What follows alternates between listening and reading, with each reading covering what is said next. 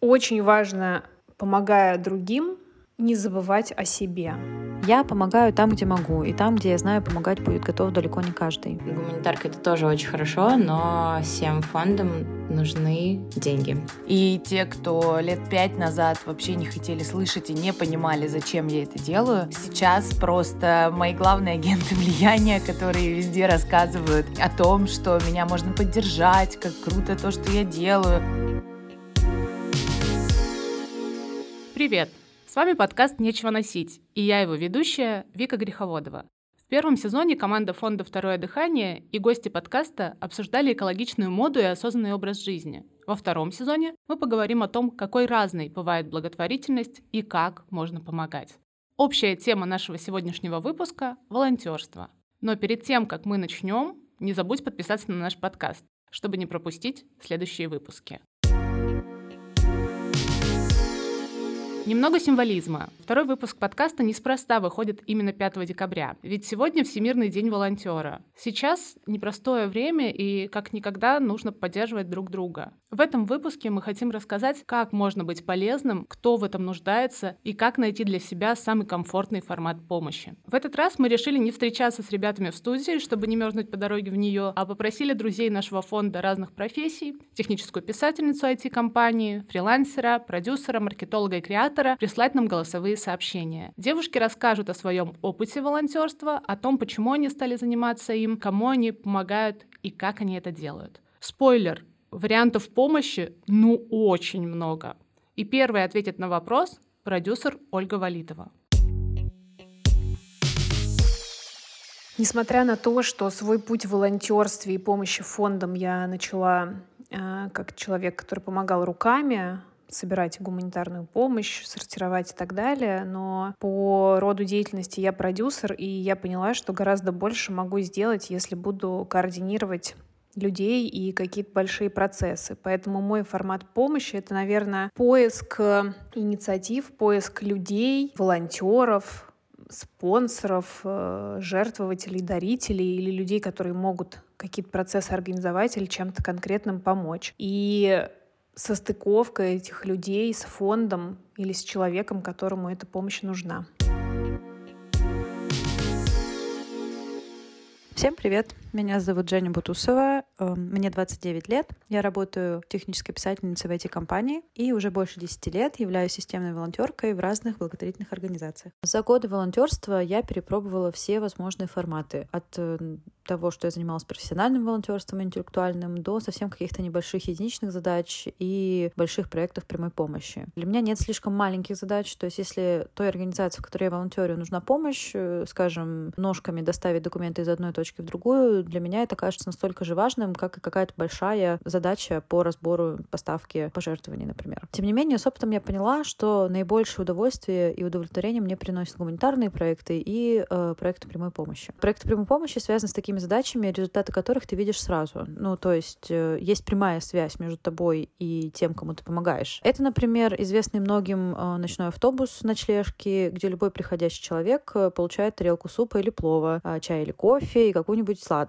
Здесь результат нашей помощи буквально налицо. То есть вот я налила суп в тарелку, вот человек его взял, и вот он уже его поел и превратился из голодного человека в сытого человека. Конечно, удовлетворение от такой помощи для меня мало с чем может сравниться, и тут, я думаю, со мной согласятся, если не все, то почти все ребята из команды ночного автобуса. Но то же самое для меня делает и волонтерство в каких-то больших и небольших гуманитарных проектах. Например, сборы необходимых предметов гигиены, одежды или еды для тех же бездомных людей или как-то иначе нуждающихся людей. Разбор этих пожертвований и так далее. Здесь для меня совершенно не важен факт, что кто-то другой передаст эту помощь нуждающимся. Главное, что я знаю, что она дойдет до адресата. То есть, что человек, возможно, благодаря этой помощи не заболеет на улице, а какая-нибудь нуждающаяся пожилая бабушка получит заботу и внимание, которых ей не достает. И угостится, скажем, конфетами, которых она уже, возможно, давно не ела. Но опять же, хочу оговориться, что то, что я перечислила, это те форматы, которые интереснее и важнее для меня. Есть много тех, кто по какой-то причине не готов помогать напрямую, или кто-то выберет что-то другое. И это настолько же важно и значимо. Некоммерческие организации, которые оказывают помощь незащищенным слоям населения, очень рассчитывают на помощь своих волонтеров и буквально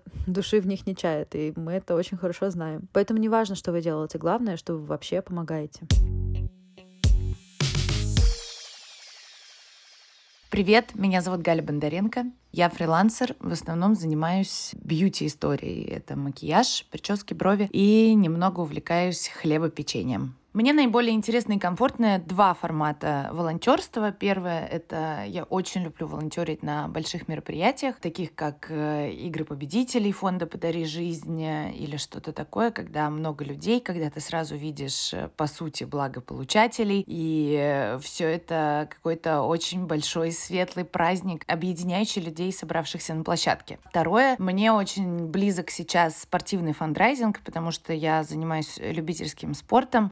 Мне очень нравится бросать некоторые вызовы, наверное, себе, добавлять им смысла в том, что каждому какому-то большому своему старту я делаю благотворительный сбор. И это очень круто, потому что я вижу, как благодаря такому волонтерскому фандрайзингу меняется восприятие благотворительности среди многих моих знакомых. И те, кто лет 5 назад вообще не хотели слышать и не понимали, зачем я это делаю, сейчас просто мои главные агенты влияния, которые везде рассказывают о том, что меня можно поддержать, как круто то, что я делаю, и так далее. И мне кажется, что это та самая история маленьких дел, которая очень сильно влияет на наше окружение, а, соответственно, и на весь мир в целом. Поэтому больше всего я люблю такие два формата помощи.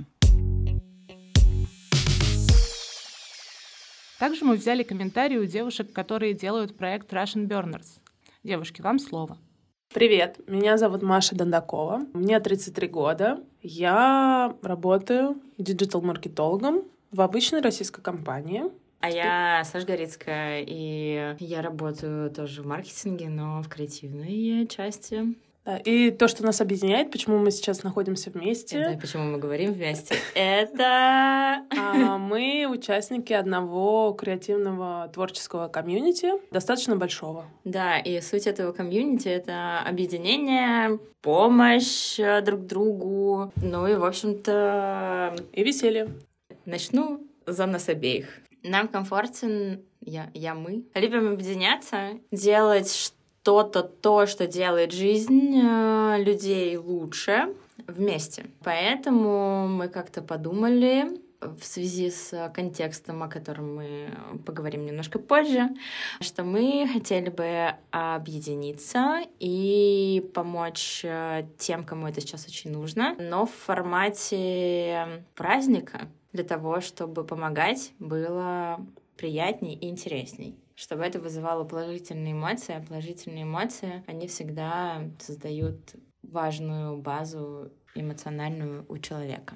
Да, расскажу про кейсы, которые у нас уже есть. Первый раз мы собрали в апреле гуманитарную помощь. То есть мы сделали сбор гуманитарной помощи, мы организовали это все тоже в формате такого... веселые встречи, позвали наших друзей-диджеев, играли хорошую музыку, общались и собрали тогда «Газель». Не так уж много по меркам привычных благотворительных фондов, но для нас это было в первый раз, и это послужило для нас таким стимулом, что мы можем, и нужно продолжать. Да, мы получили колоссальное удовольствие, и люди, которые приносили гуманитарную помощь, в их глазах было видно то, что они тоже получают большое удовольствие от того, что они делают. И немножко позже, в августе, мы решили сделать более масштабное мероприятие и, во-первых, помочь уже не гуманитаркой, а деньгами, потому что самое главное, то, что нужно фондам, это деньги, которые они пускают в дело. Гуманитарка — это тоже очень хорошо,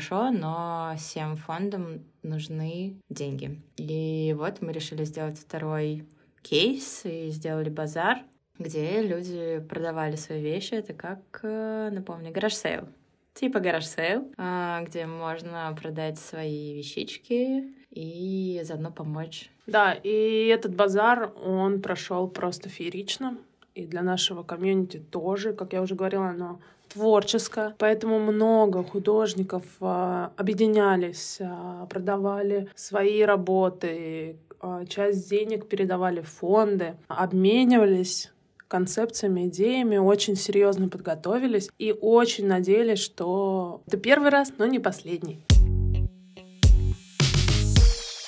Я восхищена многообразием форматов помощи, которые практикуют девушки. К слову, дорогие слушатели, вам не обязательно проплывать или пробегать марафон. Вы можете найти комфортный и интересный для себя способ помогать. Например, вы можете стать донором крови или плазмы, костного мозга, органов, обрезать волосы для париков, и их получат те, кто потерял свои из-за онкологии или других заболеваний, кормить бездомных и нуждающихся людей вместе с благотворительными организациями, сдавать ненужные вам вещи в хорошем состоянии, ведь они еще могут послужить другим, сделать сбор в поддержку любимой организации на платформе, например, пользуясь случаем, оказать услуги интеллектуального пробоно-волонтерства, помочь с дизайном, переводом, запустить таргетированную рекламу. Если вы чувствуете в себе достаточную уверенность, то можете взять шефство над малоимущей семьей или пожилым человеком, навещать, поздравлять, проводить досуг вместе с ними, организовать благотворительный стендап или стрим, подписаться на ежемесячные пожертвования и делиться с друзьями постами любимых проектов. Вы сами выбираете масштаб вашей помощи и регулируете собственную вовлеченность. В помощи нуждаются не только дети, малоимущие и пожилые люди. О помощи другим категориям людей расскажут девушки. Я помогаю самым разным категориям, потому что я помогаю разным фондам, которые работают и с пожилыми людьми, и с людьми в сложной жизненной ситуации, и с детьми. Могу, наверное, сказать, кому я бы больше всего хотела помогать. Вот у меня есть такое большое убеждение, что будущее за детьми, наверное, да, за подростками, и очень хочется в ту сторону смотреть, очень хочется туда силы направить для того, чтобы что-то в них вкладывать и показывать, что жизнь может быть классной, как-то раскрывать их потенциал для того, чтобы посеять в них зерно творчества, зерно добра, зерно сострадания, чтобы дети и подростки росли классными людьми, которые смогут менять этот мир по-настоящему. Много лет я уже занимаюсь социальным волонтерством, то есть это помощь в проектах, которые работают с незащищенными слоями населения. Это одинокие пожилые люди, бездомные люди, многодетные малоимущие семьи и так далее. Я помогаю там, где могу, и там, где я знаю, помогать будет готов далеко не каждый. И это абсолютно нормально, потому что и моя готовность помогать имеет свои границы. Например, помощь людям для меня — это огромная радость и отдушина, но вот помогать животным я не могу. Абсолютно не потому, что я их не люблю, а вот как раз наоборот, потому что я их просто обожаю. И у меня 2 кота и собака, все взятые с улицы и приютов. Они являются моей семьей, и представить, что с ними что-то происходит, для меня очень болезненно. Поэтому я не могу помогать приютам животных, потому что я хочу взять каждого из них, подарить им любовь, семью и самую теплую лежанку и безопасность. Но я прекрасно знаю, что я не могу этого сделать, и лучше я себя вообще никак не буду триггерить этими мыслями. То, что помочь всем невозможно, я выяснила на своем опыте, когда распылялась туда и сюда по разным организациям,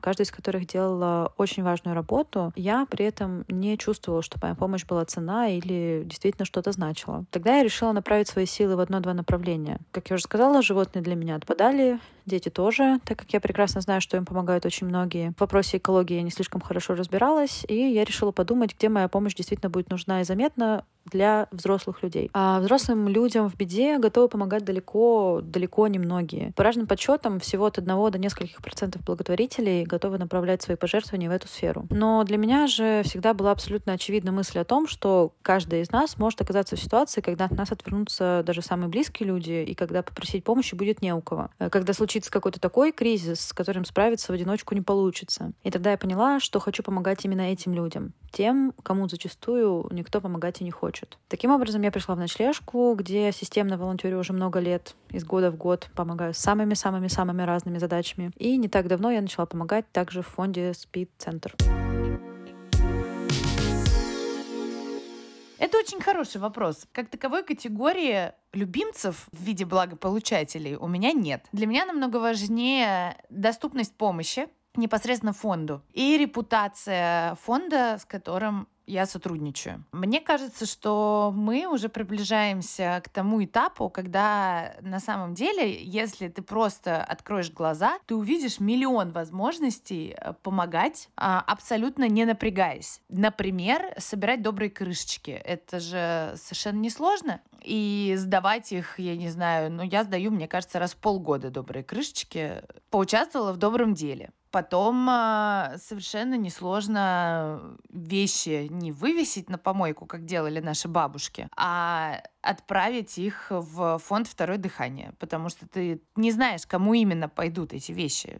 Ты просто доверяешь фонду «Второе дыхание» и делегируешь им решение этого вопроса. Мне кажется, что это как раз та самая прерогатива мира системной благотворительности, которая, мне кажется, очень важной составляющей цивилизованных людей в 21 веке. Потому что когда есть возможность сделать благотворительность образом жизни не только в виде регулярного пожертвования, но и в виде каких-то малых дел, как альтернативы, потому что я знаю, что не все любят помогать деньгами. Это же очень важно, это раскрывает новый спектр возможностей и привлекает новых людей к благотворительности. Если же говорить о том, как я выбираю благополучателей для своего фандрайзинга, то здесь все чуточку сложнее, потому что, опять же, у меня нет никаких предпочтений. Мне кажется, я ни одному фонду еще два раза подряд, вообще дважды, не помогала в качестве спортивного фандрайзера. Но это связано с тем, что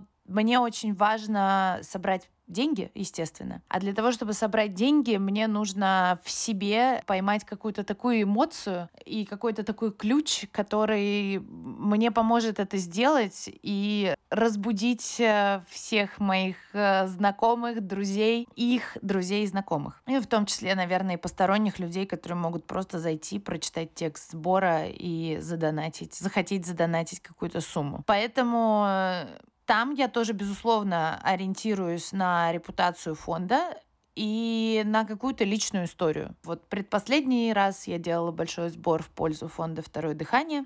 А последний раз сейчас в сентябре мы очень хорошо сделали сбор в пользу «Ночлежки», что для меня было совершенно неожиданно, потому что никогда этот фонд не фигурировал среди любимчиков моих друзей.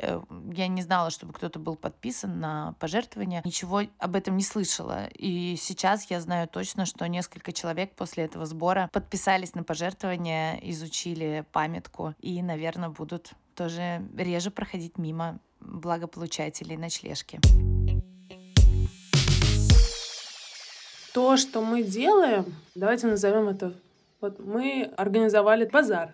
Да, базар. И мы, короче, да, мы помогаем помогать. И, да, и мы в контексте всех последних событий, которые происходят с миром, то, что фокус того, на что направлен базар, это беженцы, которые находятся на территории РФ, которым нужны вещи и другие важные, другие предметы первой необходимости. Изначально, когда мы делали первый гуманитарный сбор, мы мало знали вообще о том, как устроена благотворительность, что делают фонды, какие фонды делают. То есть мы знали о том, что существует большая проблема, существует огромный поток беженцев, который оказался в России в этот момент. Это сложно выйти к ним напрямую, но мы узнали о том, что фонды с ними сотрудничают, да, помогают этим людям адресно. А тогда мы поняли, что наша цель — это фонды. То есть мы можем помочь фондам, чтобы они смогли помочь этим людям. И стали искать среди друзей, выходить на какие-то фонды. Из большого количества тех, с кем мы пообщались, мы нашли коннект и очень сдружились с 3 фондами. Мы начали с них, и мы продолжаем их поддерживать. Это фонд «Гражданское содействие», который непосредственно помогает вообще всем беженцам, оказавшимся в России. А второй фонд, которому мы помогаем, это фонд «Учитель России». Этот фонд, он организует школы и образовательные программы для детей, у которых нет возможности учиться по разным причинам в обычных школах. Ну, то есть, например, они живут в деревнях, или у них нет прописки, или вот сейчас есть много программ как раз для детей-беженцев, которые не знают русского языка. И третий фонд — это фонд «Второе дыхание», с которым у нас вообще спасибо, что позвали на этот подкаст. Замечательные отношения, и с которым мы дружим и сотрудничаем не только в формате наших мероприятий организованных, но также ходим в фонд в гости сами. Очень много участников нашего комьюнити там подписались на фонд, и, насколько я знаю, даже ходят и волонтерят самостоятельно. Категорий нуждающихся людей, как и самих видов помощи, очень много. В ней нуждаются дети и подростки, мужчины и женщины, одинокие и пожилые, малоимущие, многодетные, бездомные люди, находящиеся и освобождающиеся из мест лишения свободы, пациенты хосписов, жертвы психологического, физического, сексуализированного насилия, люди с ВИЧ-положительным статусом, наркопотребители и люди, которые борются с другими видами зависимостей, а также бездомные животные. Нам захотелось узнать, что именно мотивирует ребят тратить свое свободное время на неоплачиваемый труд в пользу других. Интересно, они стали эмпатичными уже в осознанном возрасте или помогали другим людям с детства? Я начала вот прямо помогать фондам и людям, наверное, в момент начала специальной военной операции. Я работала волонтером в пункте сортировки гуманитарной помощи беженцам. Это был такой классный, такой терапевтичный опыт, которым я поделилась с людьми, имела большой отклик и дальше начала делиться все большим и большим количеством информации. И снова увидела какой-то отклик. Что меня мотивирует? Наверное, надо честно себе сказать, что есть такое банальное выражение, да, что помогая другим, мы помогаем в первую очередь себе, так оно и есть. Это очень вдохновляющая вещь, это очень такая деятельность, которая создает опору какую-то в жизни. Мотивирует меня, наверное, понимание, что я что-то могу, которое ко мне пришло, да, такое четкое осознание, что я кому-то реально могу помочь, я реально на какие-то процессы очень маленькие или какие-то средние, или, может быть, даже большие могу влиять. И это меня очень сильно мотивирует. Меня мотивируют люди, которые перенимают инициативу, которые перенимают знания, тоже начинают помогать. И что эта помощь, она как паутинка разрастается, заражает людей, мотивирует людей. В общем, это для меня очень большое подспорье. Сейчас волонтерство для меня — это мой эскапизм, способ бороться с реальностью и с происходящим, способ помочь собой себе, взять под контроль хотя бы что-то. Но начала я это делать не сейчас, а пока еще была подростком, по одной очень простой причине. Как и все подростки, мой максимализм совершенно не поддавался контролю, а энергии было хоть отбавляй, и я пыталась бороться сразу со всеми несправедливостями этого мира.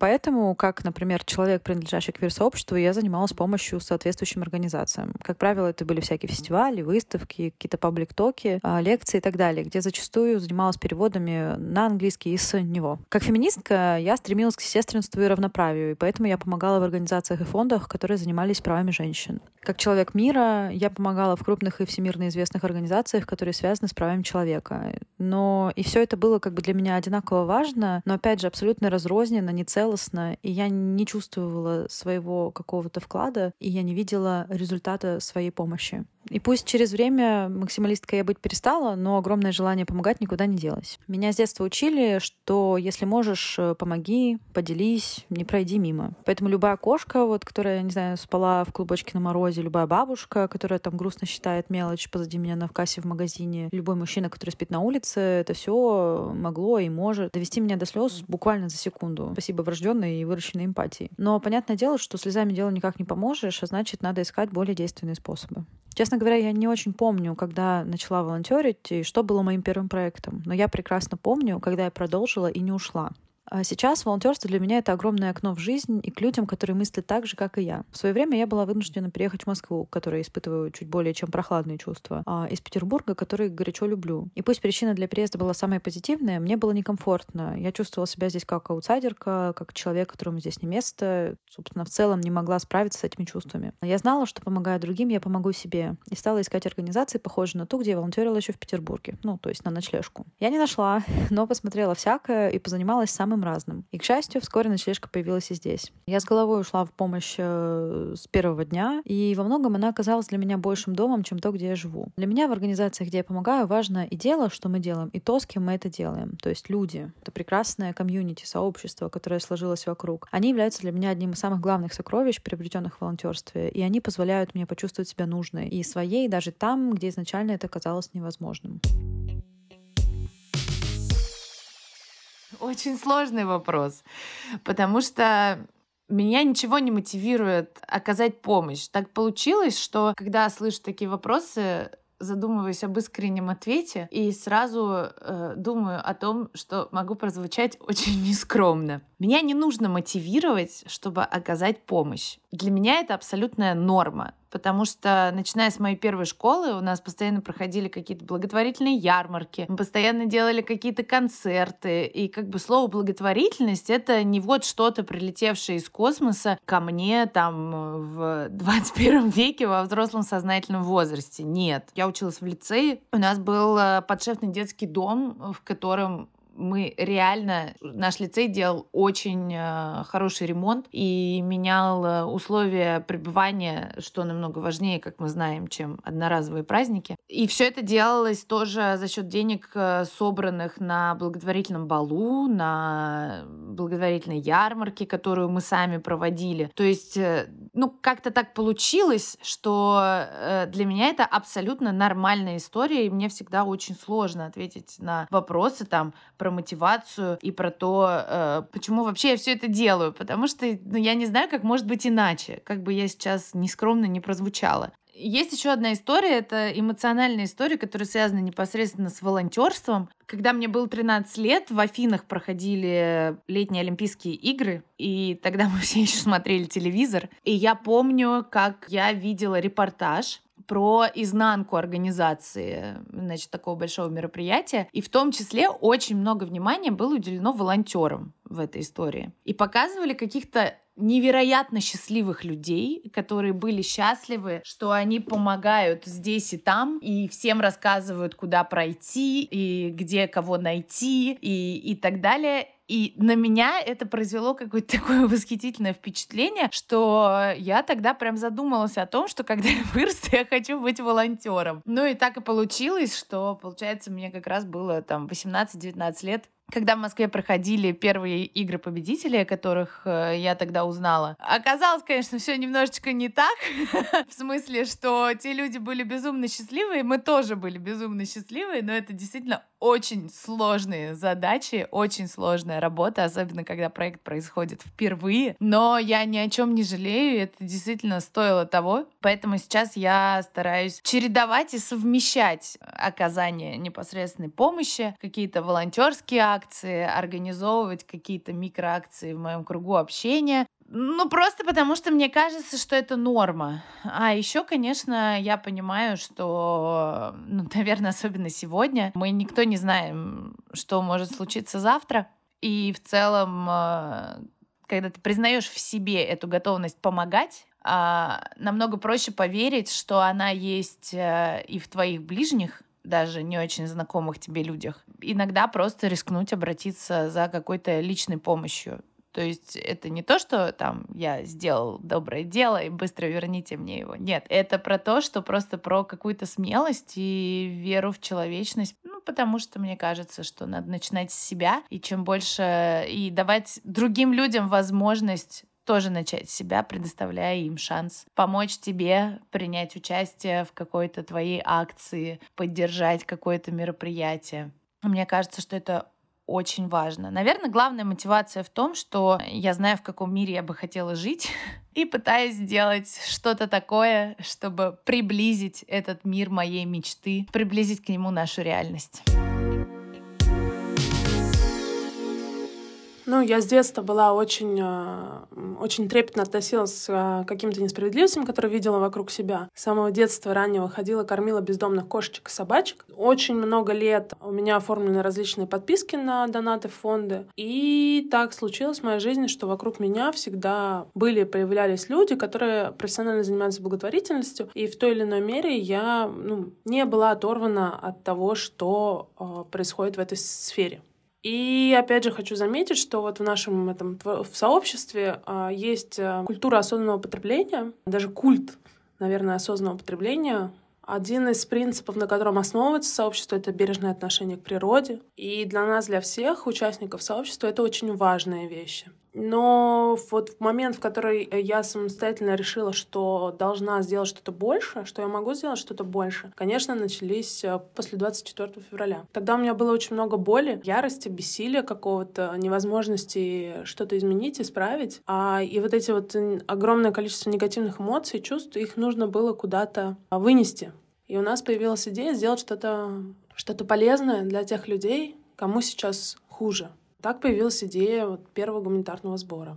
Мотивирует меня вера в то, что можно хоть что-то исправить, что хоть что-то маленькое, но может стать лучше. И надежда на то, чтобы подарить своему ребенку чуть более лучший мир, чем тот, в котором я живу сейчас. Ну, или, по крайней мере, показать ему, что этот мир можно менять. И когда у меня появляется какой-то ресурс свой, время, деньги, силы, то я думаю о том, что не сделать ли мне что-то хорошее, чтобы инвестировать это в лучшее будущее. Ну да, теперь скажу я. Маша сказала достаточно много. Во многом наши с ней мнения совпадают. Но от себя скажу то, что меня мотивирует оказывать помощь, то, что мир может становиться добрее. И для того, чтобы сделать мир добрее и чтобы кому-то помочь, нужно на самом деле-то немного, достаточно только желания. И это класс, когда ты совершенно простым действием можешь изменить ситуацию к лучшему. И из мелочей складывается многое, поэтому... Это тот самый, помощь другим, это тот самый вклад в миссию, наверное, жизни, которую каждый из нас ищет. Меня мотивирует то, что, возможно, у кого-то, кому это нужно, это вызовет улыбку и сделает его день счастливей. Или ее, или их. Ну, еще хочется добавить мне немножко про то, что после вот этих наших двух мероприятий, после сбора и после первого базара, очень сильно мотивирует сделать еще одно мероприятие. Возможность встретиться и объединиться с людьми, которым тоже не все равно. Когда кажется, что так темно и страшно вокруг, а очень важно увидеть рядом людей с таким же, наверное, огонёчком внутри. Есть классная мысль. Представь ситуацию, что, мы социальные, мы классно чувствуем себя в окружении людей, в окружении других, в компании. И вот наступила тьма, и все разбежались. И тут такие приятные мероприятия, что-то благотворительное, как свет, на который все начинают выходить. Гирляндочки. И вот вы уже снова находитесь в компании единомышленников и делаете что-то вместе, и чувствуете себя от этого счастливее и делаете счастливыми других. И уже не так страшно. Да, кайф. Меня, как и девушек, мотивируют случаи, когда я могу реально на что-то повлиять. Например, я уже 3-й год волонтерю в организации «Ночлежка». Ребята помогают бездомным людям пройти программу ресоциализации. И я волонтерю в конкретном проекте, который называется «Ночной автобус». Это такой проект прямой помощи, в рейсах которого мы, собственно, кормим бездомных людей на 2 точках. Первая — это Ярославский вокзал, и 2-я точка — это спальный район Новогиреево. И «Ночной автобус» — это своего рода такая точка входа в ночлежку. Бездомный человек в первую очередь должен закрыть свои базовые потребности в еде, чтобы дальше заинтересоваться, какую помощь он может получить еще. И, например, ночлежка помогает восстановить документы, предоставляет консультации социальных работников, оказывает психологические консультации, что тоже очень важно для людей, которые столкнулись с чем-то неприятным, ранящим и болезненным. Я очень нежно и вместе с тем горячо люблю ночлежку и волонтерское комьюнити. И когда у меня время от времени спрашивают, почему мне все это так нравится, мне сложно найти ответ. Я иногда даже теряюсь, как говорила Галя, потому что я не могу не помогать, потому что, в моем мире, наверное, иначе не может быть. И вообще мир настолько хрупок, что если можешь стать опорой кому-то, просто стань ей. Очень хочется, чтобы в конце выпуска прозвучали мысли, которые прошли красной нитью через все истории волонтеров. Девушки, поделитесь же ими с нами. Очень важно, помогая другим, не забывать о себе. У нас, у каждого человека, должны быть мы сами. И мы не сможем никому помогать, если мы сами лишены базовых потребностей, если нам самим не очень хорошо, и если мы вымотаны, если мы на стадии выгорания находимся или, не дай бог, уже выгорели. Поэтому очень важно, помогая другим людям, не забывать о себе, помнить, что вы имеете право на жизнь, на счастливую жизнь, на радостную жизнь. Если вы будете думать о себе, подпитывать себя, то сил на помощь другим людям и ресурсу у вас будет гораздо больше. Ну, здесь все очень просто. Этой мыслью было бы то, что я уже озвучила. А именно, если не мы, то кто же вообще? В мире очень много классного, но и много того, где мир сам не справляется. И поэтому, пожалуйста, помогайте, если можете.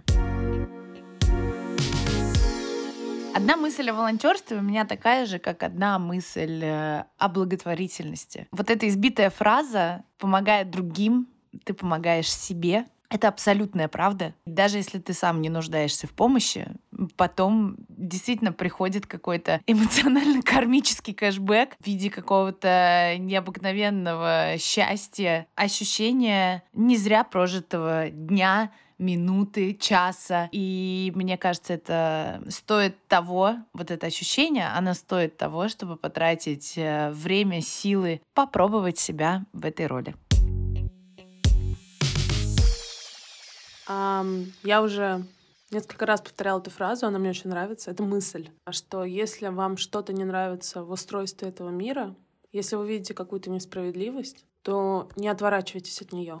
Наоборот, посмотрите на эту проблему, и тогда вы сможете увидеть, как много возможностей изменить эту ситуацию. И изменить хотя бы чуть-чуть мир или чью-то жизнь к лучшему. И, возможно, ваше чуть-чуть, оно может быть для кого-то жизненно необходимо. Даже 100 рублей, которые мы переводим в фонды, имеют огромное значение. Я помню, что есть барьер о том, что «Ой, ну это же такая мелочь, всего лишь сотка». Но на самом деле это не всего лишь, это ого-го. Потому что из соток складываются миллионы, которые помогают потом людям жить.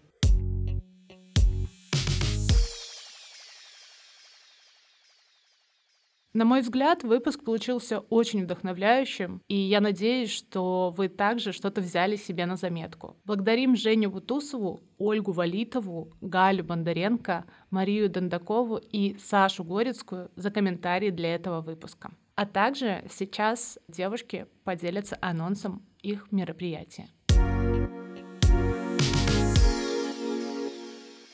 Мы планируем и готовим следующий базар.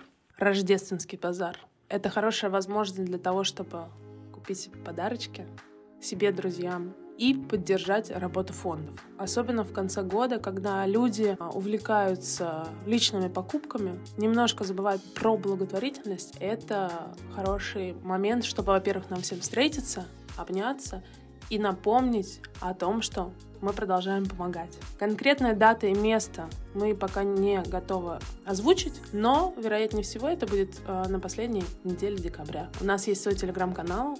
Мы надеемся, что создатели подкаста добавят его куда-нибудь в описании, и там можно будет следить за всеми анонсами. Всем спасибо. Спасибо, что дослушали выпуск до конца. Делитесь им со своими друзьями, а также отмечайте нас и рассказывайте о вашем опыте волонтерства. Спасибо, что дослушали выпуск до конца. Это был подкаст фонда «Второе дыхание». Подписывайтесь, чтобы мы с вами не потерялись. Оставляйте отзывы и заходите на сайт второе.ру, если хотите поддержать нашу работу пожертвованием. И спасибо всем, кто уже с нами.